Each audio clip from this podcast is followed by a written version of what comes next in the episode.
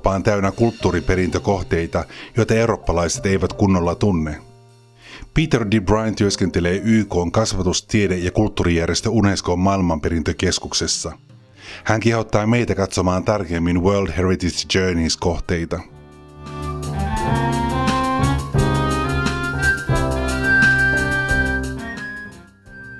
Unesco julkisti vähän aikaa sitten World Heritage Journeys internet-sivuston, joka antaa ideoita niille, jotka haluavat löytää vielä uusia näkökulmia maanosaan. Idea tuli Euroopan parlamentista. Tälle listalle on valittu Euroopan yli 350 UNESCO-kohteesta 36 paikkaa, joilla on kerrottavanaan vielä joku uusi, tuntematon tarina monelle eurooppalaiselle.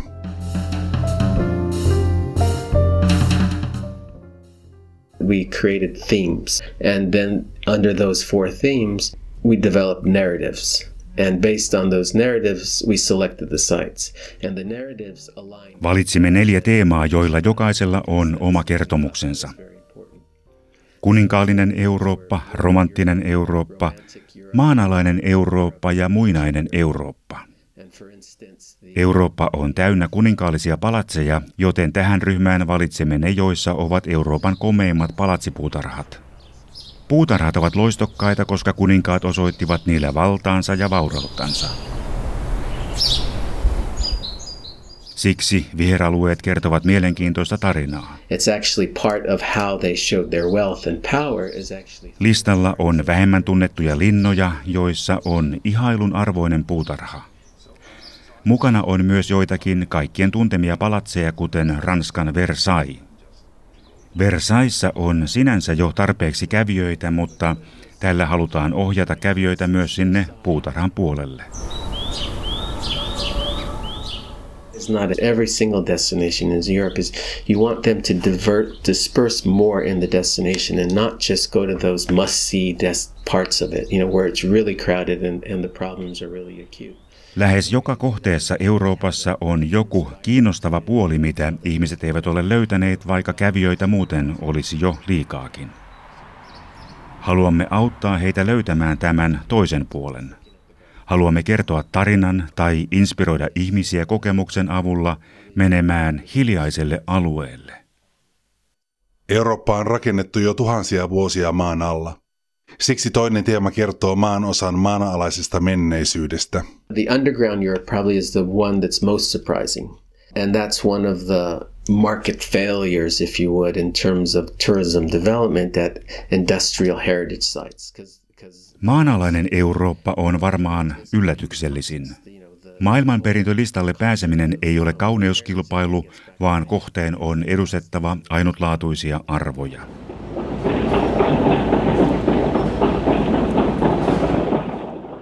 Teollisuuskohteet ansaitsevat suuremman arvon. Kuka haluaisi vaikkapa mennä hiilikaivokseen?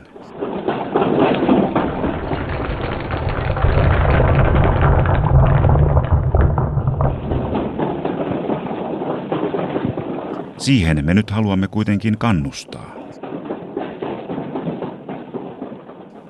Tarina hiilikaivoksesta ja millä tavalla se on vaikuttanut yhteiskuntaan voi olla kuitenkin hyvin kiinnostava – mutta ihmiset eivät vain tunne sitä. Champagne on myös hyvä esimerkki.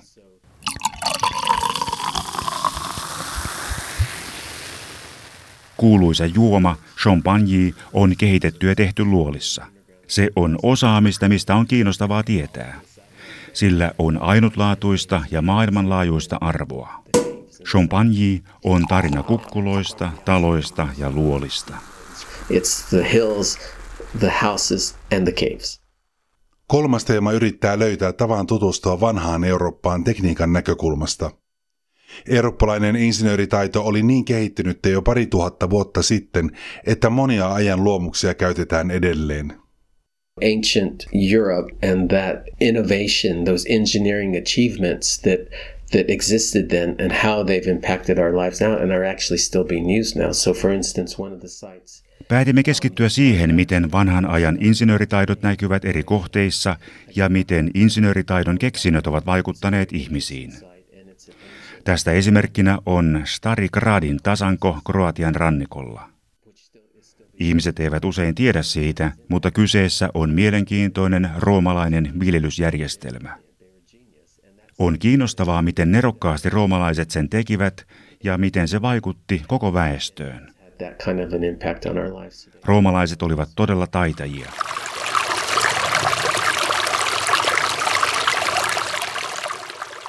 Toinen esimerkki on roomalaisten rakentama vettä tuova akvedukti Puun Gardissa Etelä-Ranskassa. Se vaikuttaa edelleen tänäkin päivänä viljelysten kasteluun. Neljäs World Heritage Journeys teema on täynnä rakkautta. And romantic was more, I think that was more of the fun one. And that was where we were thinking, okay, so what are romantic cities in Europe? And then you come up with the list Paris, right? Paris is the most, but we didn't want to talk about Paris. Romanttisen Euroopan määritteleminen oli kaikista hauskinta. Romantiikasta puhuttaessa tulee monilla ensimmäisenä mieleen Pariisi tai Venetsia. Me ryhdyimme miettimään, mitä romanttista muiden paikkojen tarinoissa on. Yksi yllättävimmistä seuduista on Papfos Kyproksella.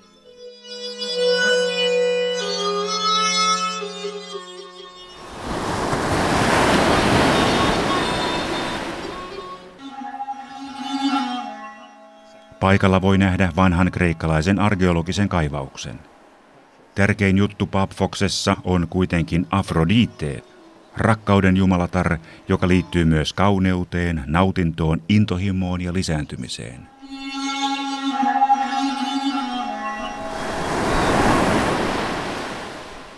Kreikkalaisen tarun mukaan jumalatar nousi merestä juuri täällä. Kulttuuriperinnön vaaliminen ei periaatteessa eroa paljoakaan luonnonsuojelusta – Amerikkalainen De Bruyne oppi arvostamaan ympäristön säilyttämistä lapsena maaseudulla.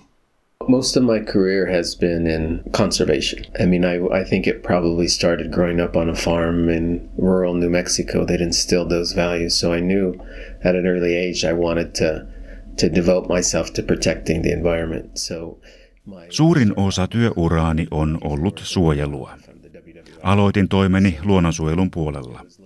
Se varmaankin heijastaa niitä arvoja, joita sain kasvaessani maatilalla Uudessa Meksikossa. Jo nuorena tiesin, että halusin käyttää elämäni luonnon puolustamiseen. Ajattelin tällöin enemmän eläimistön ja kasviston säilyttämistä kuin kulttuuriperintöä. Vasta myöhemmin urallani tehdessäni töitä turismin kanssa aloin enemmän tutkia myös kulttuurikohteiden suojelua. De Bruyne tuli Unescoon kehittämään kestävää turismia maailmanperintökohteisiin. Järjestö aloitti järjestelmällisen työn maailmanperintökohteiden suojelemiseksi vuonna 1972. We need a global system to protect culture and natural heritage. And that was sort of the birth of the World Heritage Convention, which was signed, came into effect in 1972. 50 vuotta sitten päätettiin, että tarvitaan kansainvälinen järjestelmä, joka suojelee kulttuuriperintöä samalla tavalla kuin kansallispuistot suojelevat luontoa. Venetsian tulvat herättivät ihmiset 1960-luvulla.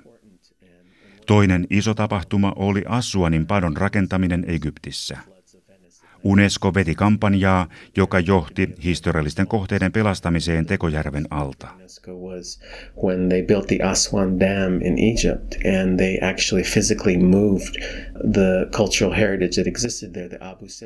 Tuolloin syntyi maailmanperintöä koskeva yleismaailmallinen sopimus. Maailmanperinnön suojeleminen on yhä ajankohtaisempaa.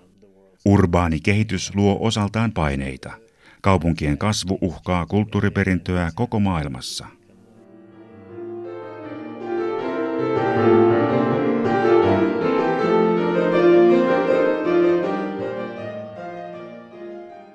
Keskisaksalaista Dresdeniä kutsuttiin aikoinaan korurasiaksi, koska sen historiallinen keskusta oli täynnä loisteleita barokkia rokoko-rakennuksia.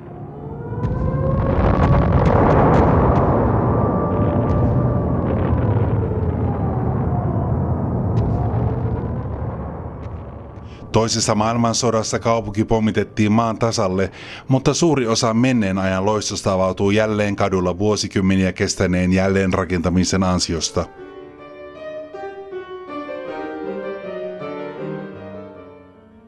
Kaupunkiin on kuitenkin rakennettu myös paljon uutta.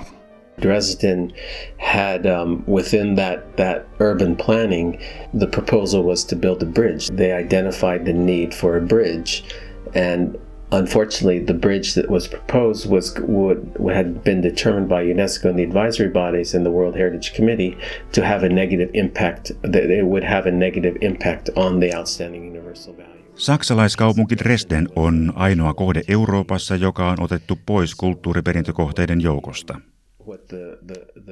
Kaupunki tarvitsi uuden sillan Elbejoen yli. Unescon asiantuntijat kuitenkin arvioivat, että tämä rakennelma muuttaisi Dresdenin historiallisen keskustan arvoa ja se tuhoaisi vanhan alueen ilmeen yhtenäisyyden. Asiasta järjestettiin Dresdenissä kansanäänestys, jossa kysyttiin, haluavatko asukkaat sillan vai pitää Dresdenin Unescon listalla. And the, the, the public said we need the bridge, and so they were taken off the list.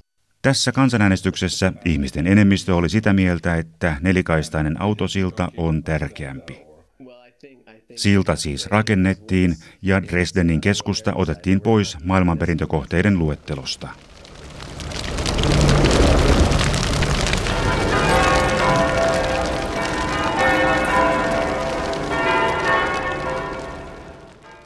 Huhtikuussa Notre Damen katedraali Pariisissa leimahti liekkeihin. Katedraalin katon keskiaikainen puurakenne roihahti täyteen tuleen ja ilman palomiesten ripeää toimintaa kirkko olisi voinut tuhoutua täysin. The the thing about Notre Dame is that I mean it was a, a horrible tragedy not just for not just for the French people but for the world. Tens of millions of people go through that church every year, so it's it's it's a very important iconic monument for for everybody. Notre Damen tulipalo oli traaginen asia koko maailmalle. Se muistutti, että onnettomuuksia sattuu ja että nämä historialliset kohteet ovat erittäin haavoittuvia.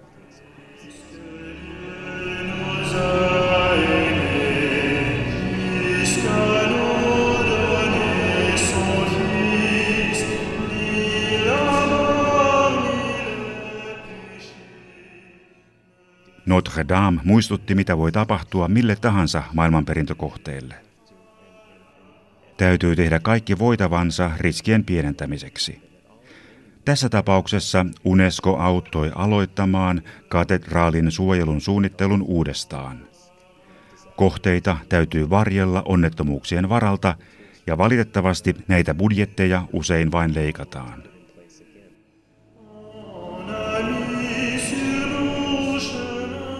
Notre Damin keskiaikaisen katon puurakenne oli erittäin haavoittuva tulelle ja monissa goottilaisissa katedraaleissa on aivan samanlainen rakenne.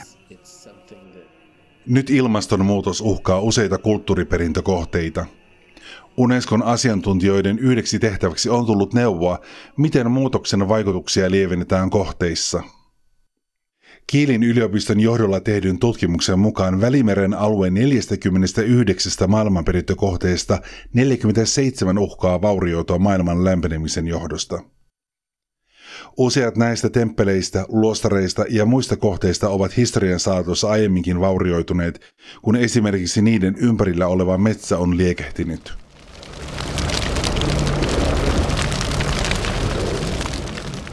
The other, I think, big risk and insights, especially in Southern Europe, is from fire.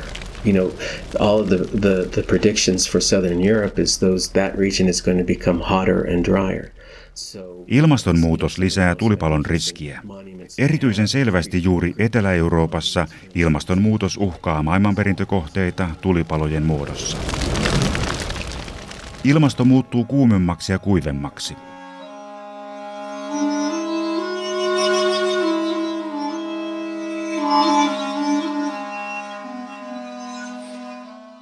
Monet arvokkaat kohteet, kuten antiikin Kreikan monumentit, ovat tuolla Välimeren alueella, missä tulipalojen riski kasvaa. Ilmastonmuutos tuo tulvia vesistöjen varrelle rakennettuihin ympäristöihin –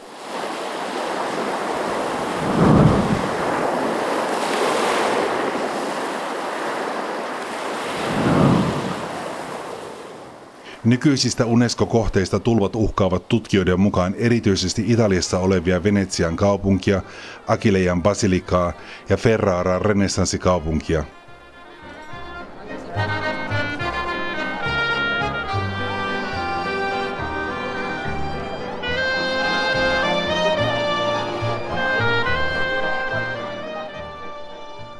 Ferrara ei ole edes suoraan meren rannassa, vaan hyvin alavalla alueella, jossa joki tulvii herkästi. I think what we're seeing um, you know, certainly in cultural heritage, they're in coastal areas. I think one of the Skara Brae in the UK, that's that's that's a good example of of where coastal er- erosion is having a negative impact. Merenpinnan nousu uhkaa suoraan myös rannikolla olevia kohteita maanpinnan rapautumisen kautta. Aallot ovat aikaisempaa isompia, jolloin rantatöyräät murtuvat mereen.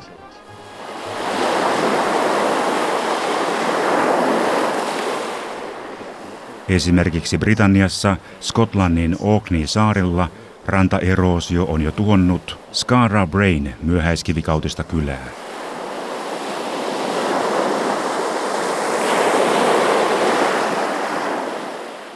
Skarabre rakennettiin noin 5000 vuotta sitten suureksi osaksi litteistä kivistä, koska saarilla oli niukasti puita.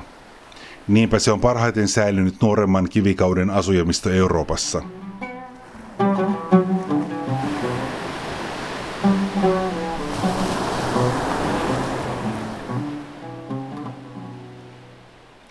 Välimeren alueella tutkijat varoittavat erityisesti raamatusta tuttujen Libanonin Tyyroksen ja nykyisen Turkin alueella olevan Efesoksen rantojen syöpymisestä.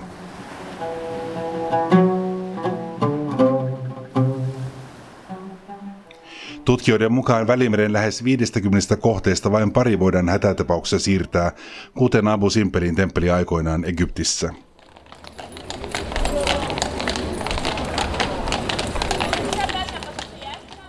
Istumme De Bruynin kanssa Krakovan vanhan kaupungin kupeessa.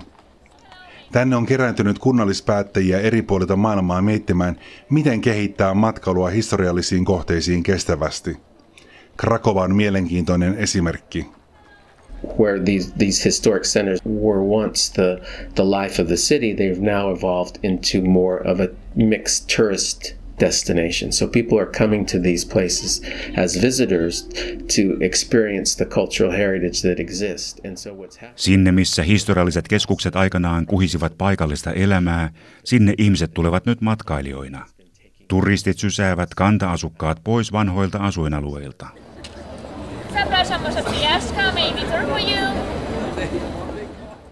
Monet kaupungit yrittävät selvitä tämän ongelman kanssa juuri tällä hetkellä. In terms of, of what we're seeing and what is reflected here in Krakow is you have um, tourism coming in and changing the use of the city. So Täällä Krakovassa näemme turismin muuttavan kaupungin käyttöä. Aikaisempi monipuolinen talous on nyt yksipuolisesti matkailuun nojaavaa toimintaa. Sillä on kulttuuriperintöön sinänsä myönteinen vaikutus, koska rakennuksia suojellaan ja niitä kunnostetaan nyt tarkoin. Ongelma on, että asuintaloja muuttuu hotelleiksi. Kiinteistöjen käyttö vaihtuu toiseksi. Näin muuttuu myös kaupungin henki. Kun asukkaat muuttavat pois, kaupunki menettää sielunsa. Krakova on Puolan entinen pääkaupunki. Sen historialliset rakennukset ovat säilyneet poikkeuksellisen hyvin, vaikka esimerkiksi kaupungin suuri juutalaisvähemmistö tapettiin läheisessä Auschwitzin keskitysleirissä. Kaudina kesäpäivänä vanha keskusta on täpötäynnä turisteja. Their behavior is what I think has been the tipping point in all of this, with this concept of over-tourism. World Heritage Sites have been overcrowded. Käännekohtana tässä oli turistien käytös. Ei ole uutta, että maailmanperintökohteet ovat ylikansoitettuja, mutta reissuajien käyttäytyminen kauhistuttaa asukkaita.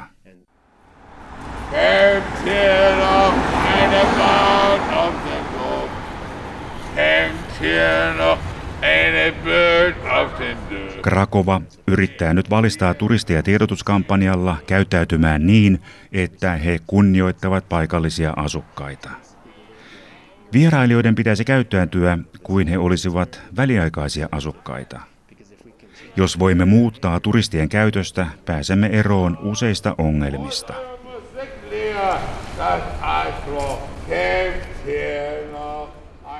Melu, huono käytös, virtsaaminen julkisella paikalla ovat ongelmia hyvin monelle kaupungille.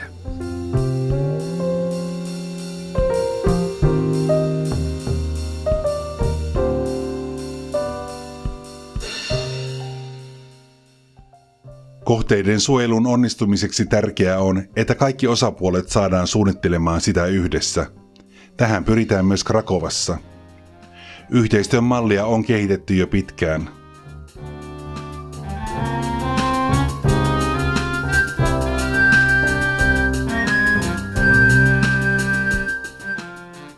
One of the early things that we did, and this actually connects back to Finland, is is the tools that we developed with this how-to guide, for instance, in Suomenlinna. It was one of my when I first started joined UNESCO. It was one of the sites that we worked very closely with. Kun liityin Unescoon, yksi ensimmäisistä paikoista, joiden kanssa tein töitä, oli Suomenlinna.